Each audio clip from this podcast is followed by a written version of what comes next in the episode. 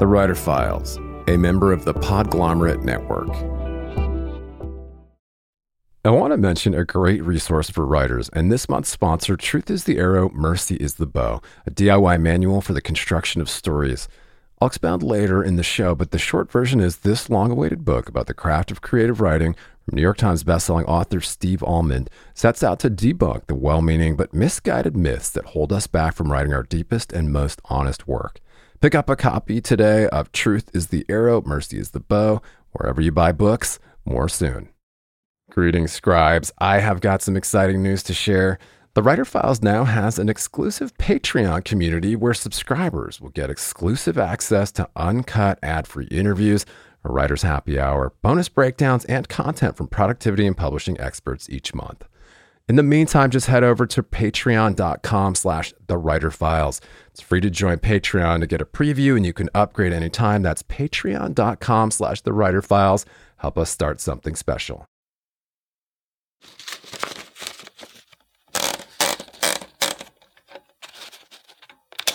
Most writers I know are always looking for their cave. I have a I have a friend who actually bought a very small camper trailer to park in her driveway because she has cats and they drive her crazy. And so she somehow had to run away from her cats. And then there and then there are other writers who and, and i've done this and for some reason it works.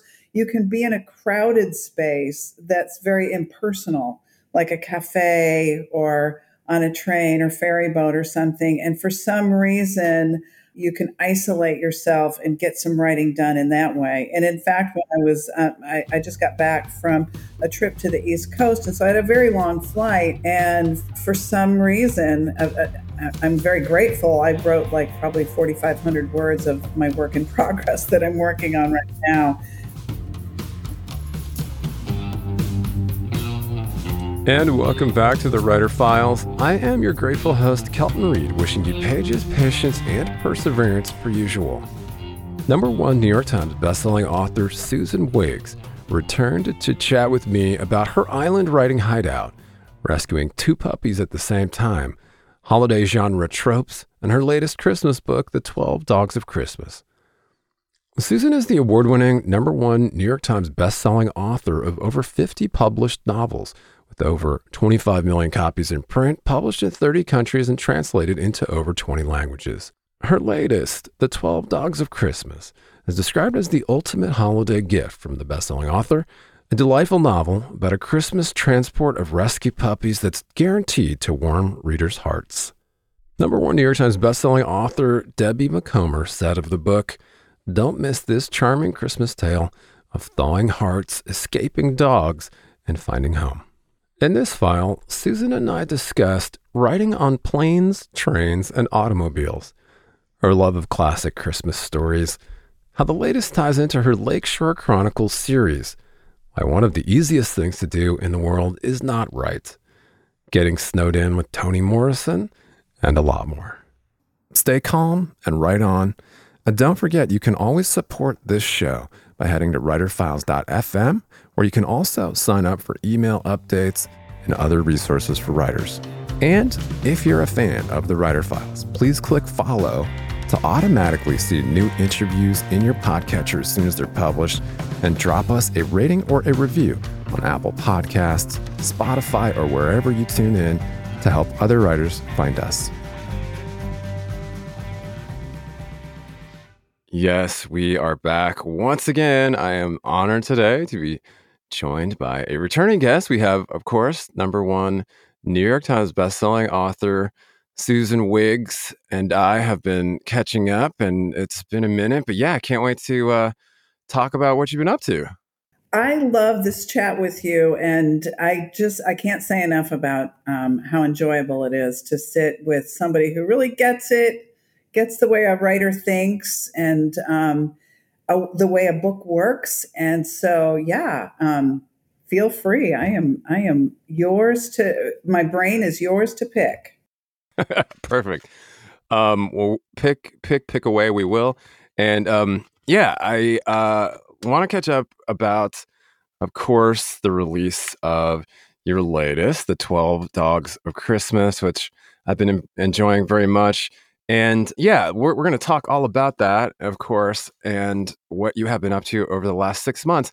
I wanted to, you know, talk a little bit more about, you know, we, I'll just remind you what we talked about on our last show. We really got to dig into your process some. We were talking about, you know, how you became a professional writer, how you really kind of embody, you know, th- just this perseverance and the longevity of your career obviously points to that with over 50 books now. Um, you probably even lost count your name is now much bigger than your titles, and and that's uh, I think something we also touched on. But um, you seem also very humble, and of course you have this fantastic writers retreat there. And are you in Puget Sound at the at the moment? Are you out there on Bainbridge Island? I am. I'm on in my Bainbridge Island home, which really I, I, love to write all over the world. You know, eh, you know, on trains and ferry boats and wherever I happen to be. But I have to say, my most productive times are when I'm sort of cloistered in my writing space at my home. Yeah. And I have to say, I have family um, that live in Seattle, um, a brother, in fact. And I have spent a good amount of time on Bainbridge, and, and it's just such a magical place. You know what I always enjoyed the most was just taking the ferry over um, and that the kind of the quiet and the solitude of the sound. Um, of course, so much water, and then the mountains. Of course, you're just right there in the in the uh, shadow of Mount Rainier, which is just a beautiful, picturesque scene, like daily, right? Oh my gosh, it is. Yeah, and so if uh, uh, listeners are curious, they can find me on Instagram. I've almost always got a shot uh, out my window. You know, rain or shine, there's always something to look at out there. Even you know, it could be a an aircraft carrier going by, or you know, just Mount Rainier at sunrise. It's just really stunning. And so I feel really lucky. But on the other hand, writing happens so much inside your head that having a beautiful, gorgeous place to do it is not required. It's it's just kind of a bonus. That's right. Yes. Uh, but a magical place it is. And it made me happy to watch that video you had on your website of talking about your your writing retreat there in your office and and the, the sound and it's all really beautiful.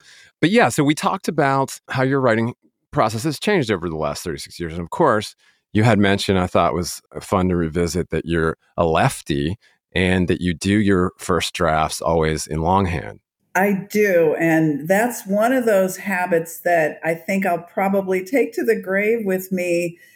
I suppose it has to do with, and you would know more about this than I do, about um, the way your brain is connected to your hand and your nervous system and your thoughts and things like that, because it seems to be my initial way to express myself and it's weird because once i have my my manuscript rendered in type i just i edit the heck out of it and mm. so um, but it seems like the initial composition wants wants to be done in longhand yeah and i wonder if that doesn't point to something again you mentioned it kind of that neurobiological piece of you know what they say eh, and we, we could also speak to kind of like the different um, styles of different generations of writers because I'm sure that a lot of younger writers. Oh, they write on their phone. They probably, yeah. you know, talk their books in, into their phone um, and, and while they're staring off into space. And I admire that so much, but I can't imagine trying to do it.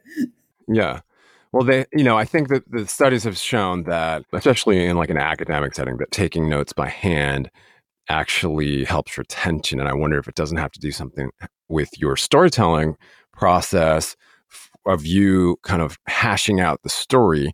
Uh, initially, it helps you to kind of like process at least you know maybe even that that empathy piece with your characters and um, these you know again kind of getting into the, the style of writing that you do um, which is as you've mentioned like ordinary people facing extraordinary circumstances that you're kind of able to almost empathically kind of become these characters as you're writing them. Yeah, that's true. And I think, like most writers, I'm highly distractible. And so if I limit myself to, you know, a notebook and a pen, I'm less likely to look at a notification or you know wander away and go down a rabbit hole and the internet mm. is great for that and i get lots of you know ideas for my book but in the initial yeah. composition phase i think it's more of a distraction for me at least yeah yep and i've heard this so many times that so many prolific authors use this method um, where you know and, and, even the ones who don't handwrite are using a dedicated word processing you know either a computer that's not connected to the internet or some other way to uh, get the words down that again doesn't have that internet connection or you know they're using some kind of an app that actually blocks the internet from you know whatever that time period is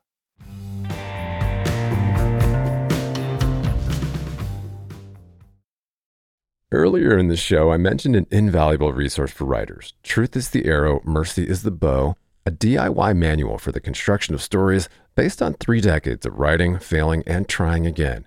Author Steve Almond is a beloved professor at Harvard and Wesleyan and the acclaimed New York Times bestseller of 12 books of fiction and nonfiction.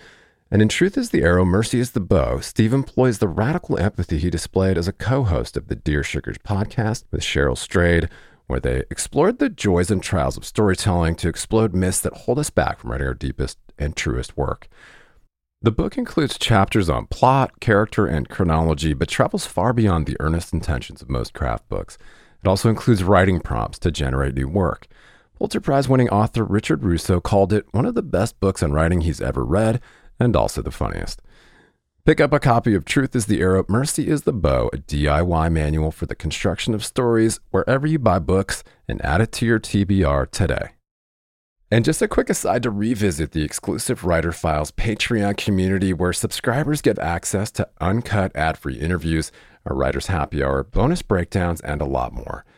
I know that for serious writers, it can be more distracting than ever to cut through the noise, stay productive, and home in on what's happening in the publishing industry. Over eight years, we've provided a looking glass into the habits of professional writers and publishing industry insiders. And as your humble host, I've decided to launch a membership based Patreon for serious scribes to cut through the noise, swap tips and tricks, and hang out with like minded peers. Just head over to patreon.com slash the writer files for bonus writing resources, monthly episode breakdowns, writer's happy hour, a community of your peers, ad free episodes, and more. It's free to join to get a preview and you can upgrade anytime. That's patreon.com slash the writer files. Help us start something cool and special. Keep calm and write on.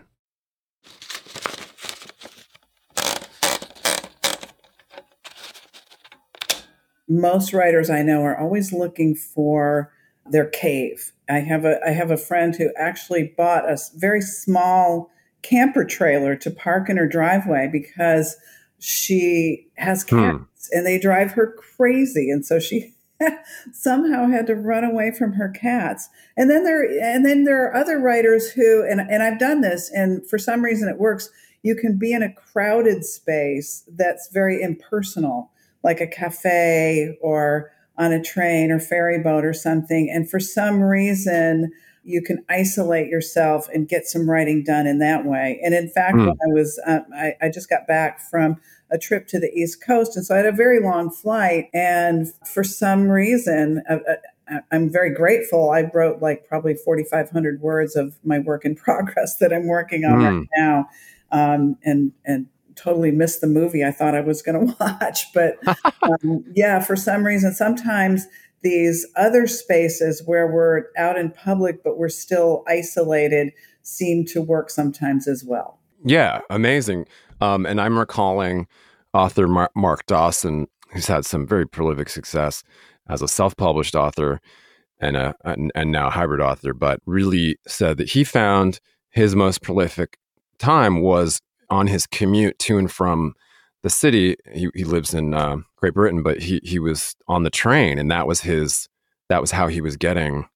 You know, he said he wrote the equivalent of like the Harry Potter series in in one whole year, just all on the train, just ri- riding back and forth. Wow, that's good. Uh, yeah, um, I, I, have endless fascination for the way other writers work because I'm I'm always convinced that somebody has you know the easy way, but I never seem to find it. Do I? Amazing. Well, we got a chance to kind of explore your process previously, and that was that was great. I'll, I'll point to the first part of our conversation. So now we can kind of yeah expand on that and talk a little bit more just about what you've been up to. Of course, when last we spoke, we were talking about Welcome to Beach Town, and obviously, congrats on the success of that one. And now we're talking about the 12 Dogs of Christmas. So, yeah, I went from the beach to the snowy mountains um, of upstate New York in a nanosecond. And I, I normally, in the past, I've I've been more prolific, you know, usually out of necessity. Um, but now I kind of have the the leisure to take my time with books. But this um, this year was kind of a strange year for me because um, my publisher wanted a Christmas book, and they specifically wanted. And I usually don't write to prescription unless something inspires me, but they specifically wanted a Christmas book with a dog on the cover. And the reason is that um, they they had watched the trajectory um, of sales on another author's Christmas book in some other year, a previous year, and it had a dog on the cover. I don't know, a dog on the doorstep or something like that. And it just sold like hotcakes. So they said, could you write a Christmas book with a dog on the cover? And and I had just um, recently adopted these two little rescue dogs, um, and one of them came on a pet transport all the way from Texas. Oh wow! To the Seattle area where I live, and so I said, well, how about we put 12 dogs on the cover? And indeed, they did. I, I, assume you've got a copy of the book there. I, I love that cover so much. They got all the dogs on the cover. They had to wrap it around to the back. But I, I have to say, of all the books I've ever written, this is the cutest. 100%. I love these dogs. And, uh, you know, I mean, who doesn't love a puppy in a Santa hat.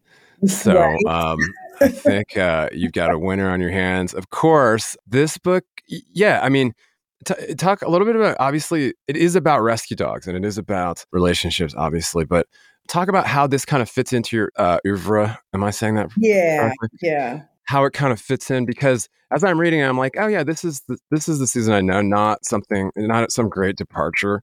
Um, you haven't you haven't sold out for Christmas, uh, so to speak. But yeah, talk talk about the inspiration behind this because it is a compelling concept, and you know, and so many uh, uh people, uh, myself included, have like sometimes mixed feelings about holidays. You know, but yeah, talk a little bit about the inspiration behind it.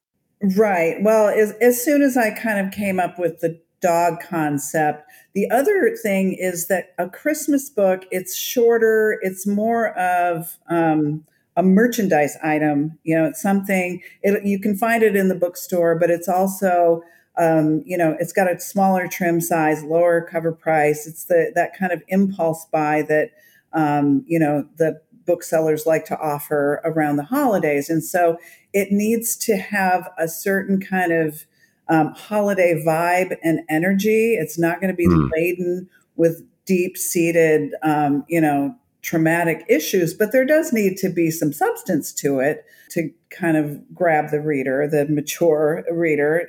So it's not just a children's book. And so in in this one, what inspired me, first of all, I I named um, the main character Brenda after um, the foster mom of one of the dogs that I that I adopted, Brenda in Texas. We've never met. We met on a Zoom call because she was fostering this litter of tiny puppies that had been um, created by a backyard breeder. You know what those are? They, mm-hmm. they think they're going to breed dogs and then sell them um, in pet shops. I think in Texas, you're still pet shops are still legal, and um, and it never works out. You know, they end up mm-hmm. surrendering the the unhoused puppies to the shelters. And so, anyway, she was just so compassionate hmm. and um, had such a, a can do attitude. Uh, you know, somebody foist 12 dogs on her, and she's like, okay, I'll just expand my, my TV room here and, you know, put a, put a, a baby fence up and, and hope for the best. So I was really inspired by her compassion and attitude and and um, kind of a no nonsense. She was kind of a no nonsense gal, and so hmm. um, Brenda in my book. Um, another trope that is really common in Christmas stories, and it's the one that I love, is there's always a difference in energy between the Scrooge character and the happy go lucky, we love Christmas character. And mm-hmm. so I was able to create that tension between Brenda, she's Scrooge. She's been screwed by Christmas when she was a kid. A horrible thing happened that she blames herself for. And so she's always had that kind of in her background. And then the book actually opens, and this isn't really a spoiler because it's the prologue. The book opens um, with her rushing her beloved little rescue dog Tim, Tiny Tim, to the to the vet, and um, by a very dramatic turn of events, um, she discovers that her husband of several years um, has actually been cheating, and so once again, Christmas implodes for her. She's just she's just devastated, and so that dynamic just kind of made it inherently dramatic. She hates Christmas, and so she wants to escape. And so her escape route for Christmas is oh, I'm going to help my friend here pile these 12 dogs in a van and drive them from Texas up to the snowy woods of um, northern New York. So, yeah, I was inspired by a real world situation with rescue dogs. And I was also inspired by my love of a classic Christmas story. And when I uh, see a classic Christmas story, it's either gift of the Magi, you know, somebody has to sacrifice something for somebody else, and then they have an equal and op- opposite sacrifice that kind of has irony and it's sweet, or it's Scrooge, you know, Scrooge versus the world. so for the 12 Dogs of Christmas, I chose Scrooge versus the world. And um, poor Brenda, she thinks that she's going to escape Christmas and she ends up in a town that is all about Christmas. And they, you know, it's one of those towns, and you probably have them near you. Some towns, they put everything forward at Christmas to the point where tourists actually come to do photo shoots and look at the lights and, you know, do their mm-hmm. shopping. And so she has no idea what she's in for. And, and so there's that.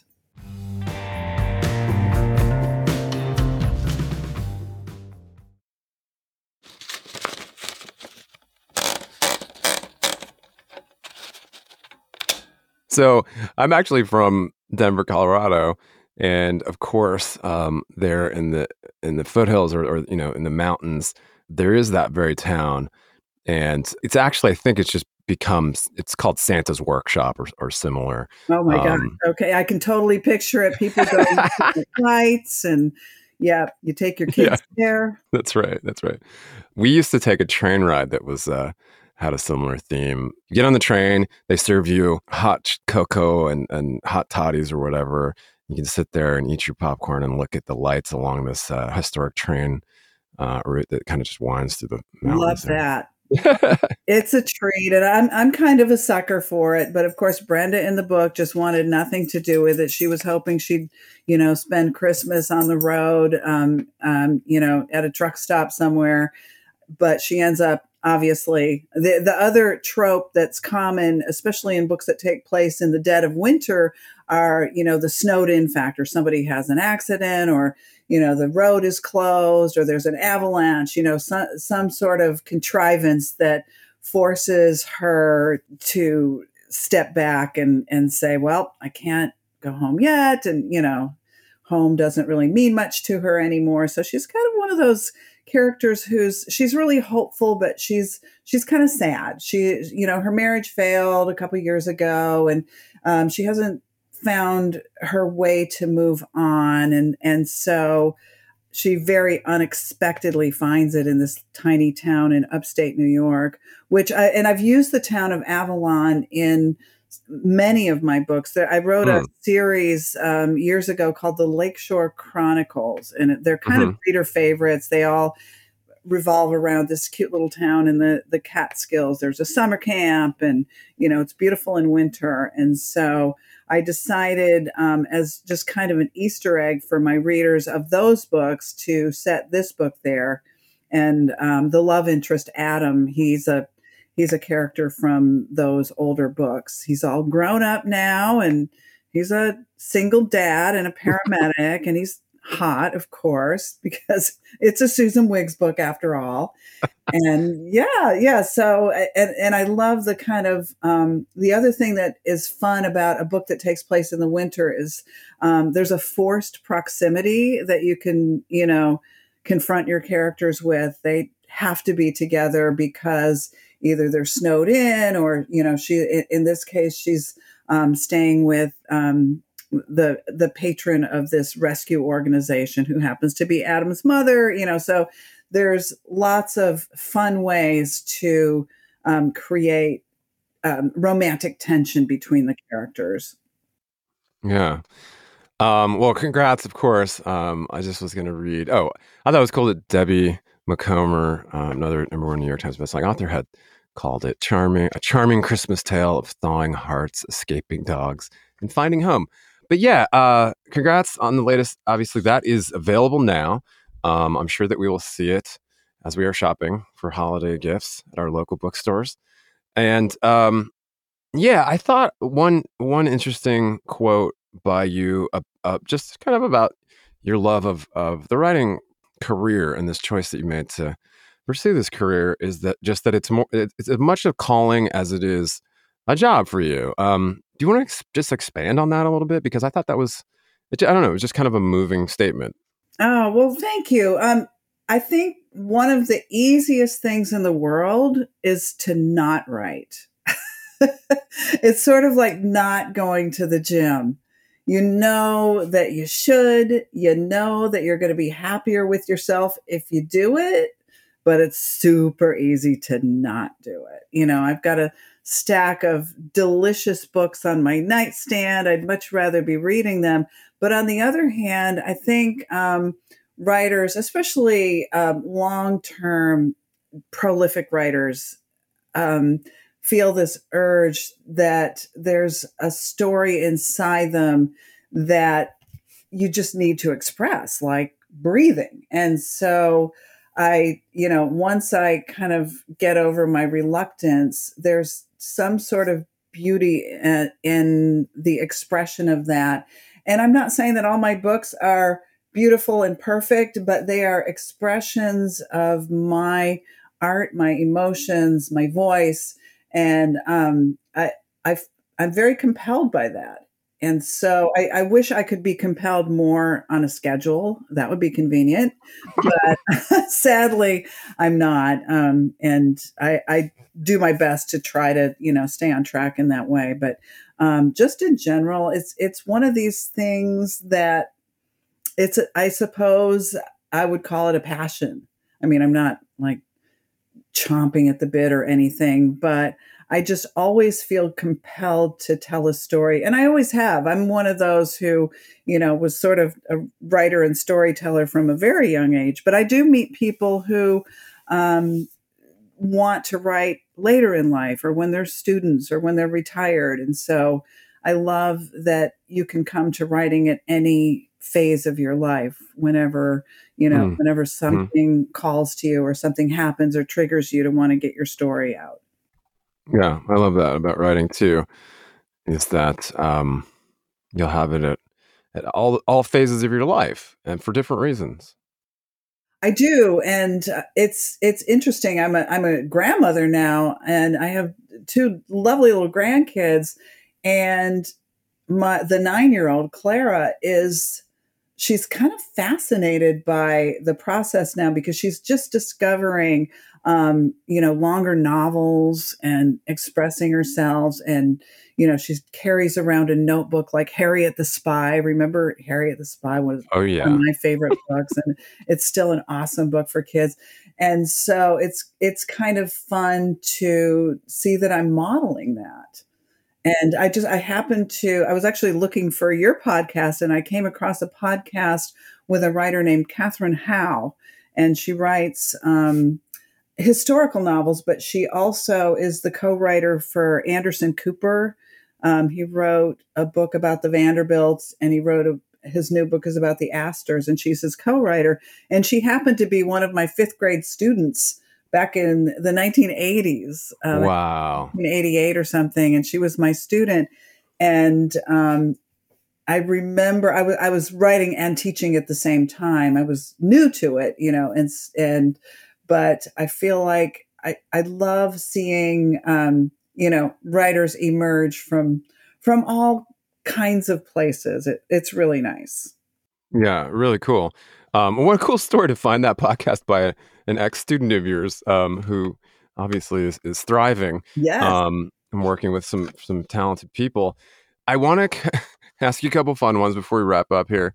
And obviously, it is always a joy to wrap with you. Um, but if you had to be um, stranded in a uh, in a Catskill, snowed in in the Catskills with any author from any era for a whole week, who would you choose?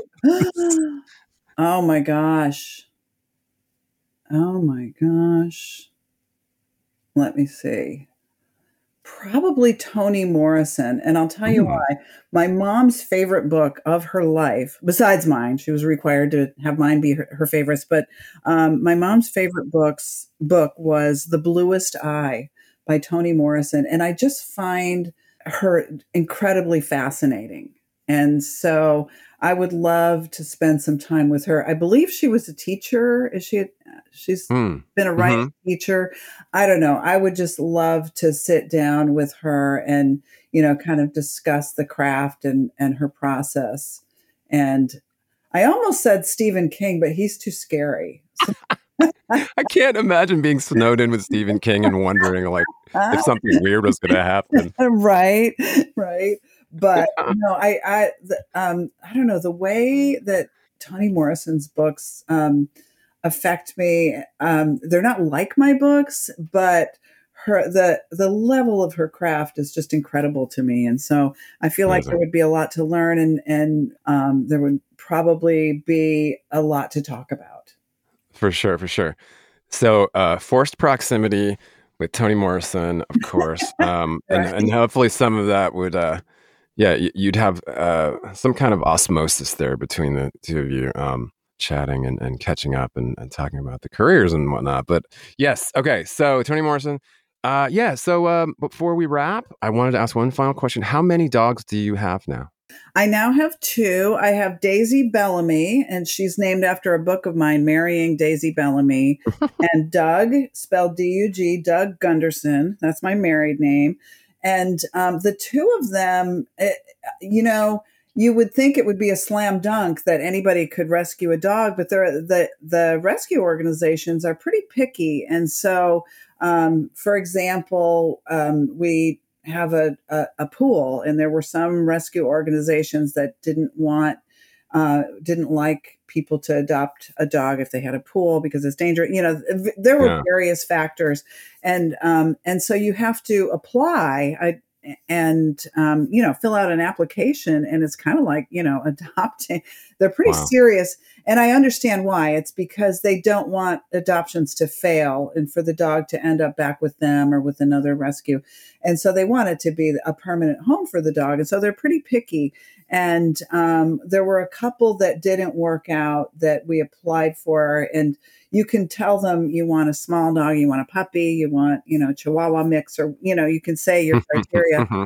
and, um, and so we filled out all the criteria and, um, two approvals came through kind of in the same week and we were really only looking for one dog but um, two puppies became available and we couldn't make up our mind so we said you know what the heck? We're going to get them both. And it actually turned out to be a good move um, for these two dogs because they're best friends. They look like they're in the same litter, Daisy and Dug. And so, yeah, again, your your listeners should definitely go to my my Instagram because there are lots of pictures of Daisy and Dug there, and they're crazy cute. So love it. Two at this time, and uh, that probably will will be a habit I get into. Always have two dogs at once. Um, well, the 12 Dogs of Christmas, of course, um, a, a holiday um, gift worth giving, a, a, warm cup of cocoa on a cold winter's day, uh, and a charming story. Thank you so much for taking the time to do this and coming back and wrapping up our chat um, from before. And of course, uh, um, it's always a pleasure to hang out. Oh, same here. I've really enjoyed our chat, and I hope you guys um, have a good Christmas this year and every year. Thanks so much for joining us for this file. And if you're a fan of the show, simply head over to writerfiles.fm for more. That's writerfiles.fm.